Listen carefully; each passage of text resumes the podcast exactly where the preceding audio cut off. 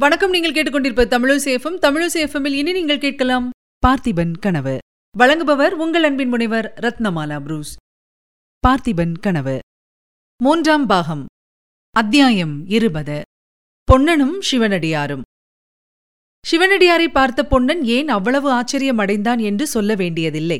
குதிரையிலிருந்து இறங்கி அந்த சிற்ப வீட்டுக்குள் நுழைந்தவர் ஒருவராயும் வெளியில் வந்தவர் இன்னொருவராயும் இருந்ததுதான் காரணம். இரண்டு பேரும் ஒருவர்தானா? வெவ்வேறு மனிதர்களா? இந்த ஆச்சரியத்தையும் சந்தேகத்தையும் பொன்னன் முகத்தில் வெளிப்படுத்திய போதிலும் வார்த்தைகளினால் வெளியிடவில்லை. வெளியிடுவதற்கு அவனுக்கு சந்தர்ப்பமும் கிடைக்கவில்லை. ஏனென்றால் அவனை பார்த்த உடனேயே சிவனடியார் பொன்னா எவ்வளவு சரியான சமயத்தில் வந்தாய்? இப்போதுதான் உன்னை நினைத்துக் கொண்டிருந்தேன். உறையூருக்கு புறப்பட்டுக் கொண்டிருந்தேன்.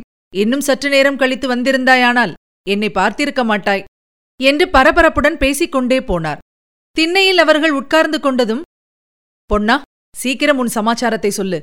ரொம்ப முக்கியமான காரியம் ஏற்பட்டிருக்கிறது. அதை பற்றி பிறகு சொல்கிறேன். மகாராணியைப் பற்றி ஏதாவது தகவல் தெரிந்ததா? என்று கேட்டார். பொன்னன் தெரிந்தது சுவாமி என்றான். பிறகு தான் கொல்லிமலை அடிவாரத்துக்குப் போனது அருவியை பிடித்துக்கொண்டு மேலேறியது அங்கே ஒற்றைக் கை மனிதனும் குள்ளனும் வந்ததைக் கண்டு மறைந்திருந்தது. அவர்கள் திரும்பி வருவார்களென்று எதிர்பார்த்து மூன்று நாள் காத்திருந்துவிட்டு திரும்பியது. ஆகிய விவரங்களை சொன்னான். காட்டாற்று வெள்ளத்திலிருந்து விக்ரமனை காப்பாற்றியது முதலியவற்றை சொல்லவில்லை. சிவனடியாரைப் பற்றிய உண்மையை தெரிந்து கொண்டு பிறகு சொல்லலாம் என்று இருந்தான். ஒற்றைக்கை மனிதனுடைய தோற்றத்தைப் பற்றி விவரமாக சொல்லும்படி சிவனடியார் கேட்க பொன்னன் அவ்விதமே அவனுடைய பயங்கர தோற்றத்தை வர்ணித்துவிட்டு சுவாமி அந்த மனிதன் யார்? உங்களுக்கு தெரியுமா? என்று கேட்டான். பொன்னா பார்த்திப மகாராஜாவின் பத்தினி அந்த கொல்லிமலையிலேதான் எங்கேயோ இருக்கிறாள். சந்தேகமில்லை. இதுவரையில் எனக்கு அர்த்தமாகாத விஷயங்கள் பல இப்போது அர்த்தமாகின்றன. அந்த மனிதன் யாரென்றா கேட்கிறாய்? மகா புருஷர்களும் பக்த சிரோமணிகளும் தோன்றிய இந்த புண்ணிய நாட்டில் நரபலி என்னும் பயங்கர வழக்கத்தை பரப்பி வரும் மகா கபால பைரவன்தான் அவன். நானும் எவ்வளவோ முயற்சி செய்து வருகிறேன். அவனை நேருக்கு நேர் காண வேண்டுமென்று இன்று வரையில் காண முடியவில்லை. அவனைப் பற்றி இன்னொரு சந்தேகம் எனக்கு இருக்கிறது. பொன்னா ஏன் என் கண்ணில் அகப்படாமல் அவன் தப்பித் திரிகிறான் என்பதை ஒருவாறு ஊகிக்கிறேன். எல்லா உண்மையையும் சீக்கிரத்தில் நாம் இரண்டு பேருமாக கண்டுபிடிக்கப் போகிறோம். பொன்னா அதற்கு முன்னால் நமக்கு இன்னும் முக்கியமான காரியம் ஏற்பட்டிருக்கிறது. உனக்கு இப்போது ரொம்பவும் ஆச்சரியமளிக்கும் விஷயம் ஒன்றை சொல்லப் போகிறேன். சோழ நாட்டு இளவரசர் திரும்ப வந்திருக்கிறார் என்று சொல்லி சிவனடியார் பொன்னனுடைய முகத்தை உற்றுப் பார்த்தார். அவனுடைய முகத்தில் சிறிது வியப்புக்குறி காணப்பட்டதே தவிர குதூகலமும் மகிழ்ச்சியும் தோன்றாதது கண்டு சிவனடியார் என்ன பொன்னா உனக்கு நான் சொல்வதில் நம்பிக்கை இல்லையா? என்று கேட்டார். பொன்னன் இன்னும் சிறிது ஜாகிரதையுடன் தங்களுடைய வார்த்தையில் எனக்கு அவநம்பிக்கை ஏற்படுமா சுவாமி? ஆனால் இவ்வளவு அபாயத்துக்கு துணிந்து இளவரசர் ஏன் வந்தார் என்றுதான் கவலையாயிருக்கிறது என்றான். உண்மைதான் பொன்னா இளவரசருக்கு ஏதோ அபாயம் நேர்ந்து விட்டது. உறையூருக்கு போகும் பாதையிலேதான் ஏதோ நேர்ந்திருக்கிறது.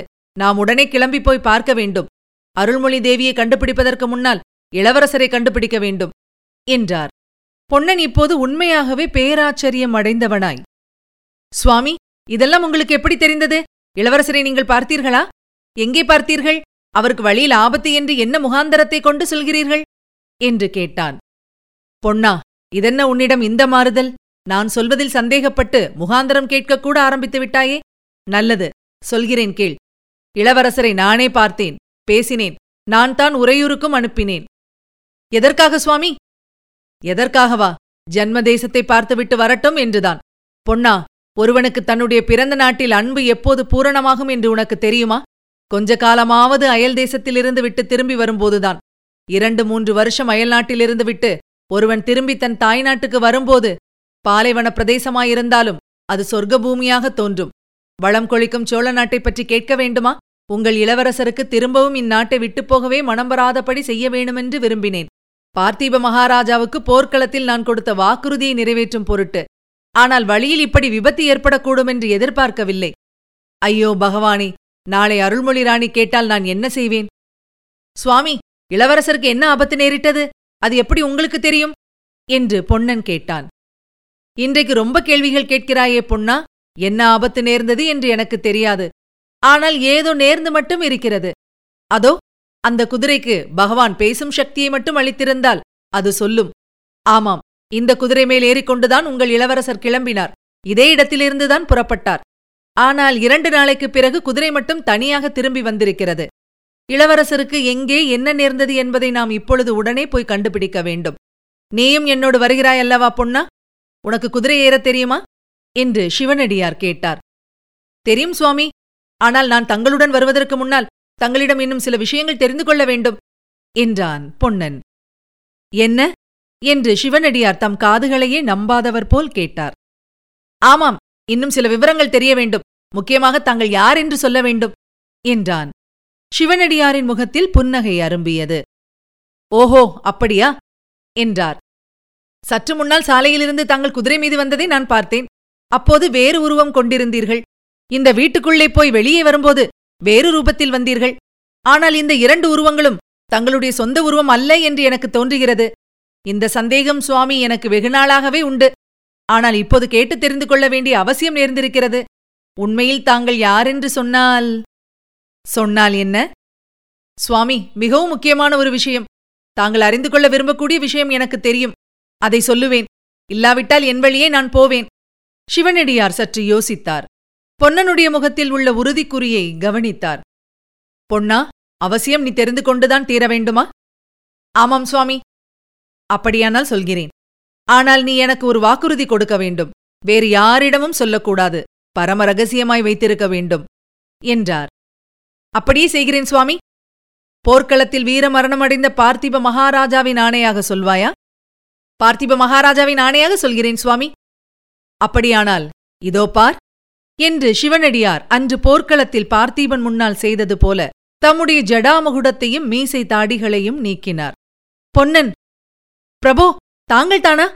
என்று சொல்லி அவர் முன்னால் சாஷ்டாங்கமாக நமஸ்கரித்தான். இதற்கு முன்னால் வள்ளி உனக்கு சொல்லவில்லையா பொன்னா?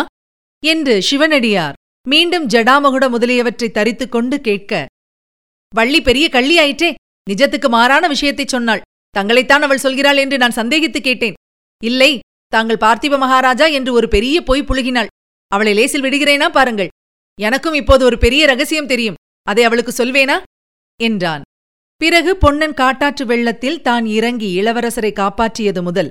அவரை குந்தவி தேவி தன் பல்லக்கில் ஏற்றி அழைத்துச் சென்றது வரையில் எல்லா விவரங்களையும் சவிஸ்தாரமாய்ச் சொன்னான். இதற்கு முன்னாலெல்லாம் எதற்கும் ஆச்சரியம் அடையாதவராயிருந்த சிவனடியார். இப்போது அளவிட முடியாத வியப்புடன் பொன்னன் கூறிய விவரங்களை கேட்டுக்கொண்டிருந்துவிட்டு பொன்னா உங்கள் இளவரசரை பற்றிய கவலை தீர்ந்தது. விக்ரமன் பத்திரமாயிருப்பான். நாம் அருள்மொழி ராணியைத்தான் தேடி விடுதலை செய்ய வேண்டும் என்றார். இதுவரை நீங்கள் கேட்டது அமரர் கல்கையின் பார்த்திபன் கனவு. வழங்கியவர் உங்கள் அன்பின் முனைவர் ரத்னமாலா புரூஸ். மீண்டும் அடுத்த அத்தியாயத்தில் சந்திக்கலாம். இணைந்திருங்கள் மகிழ்ந்திருங்கள். இது உங்கள் தமிழோசி எஃப்எம் இது எட்டு திக்கும் எதிரொலை கட்டம்.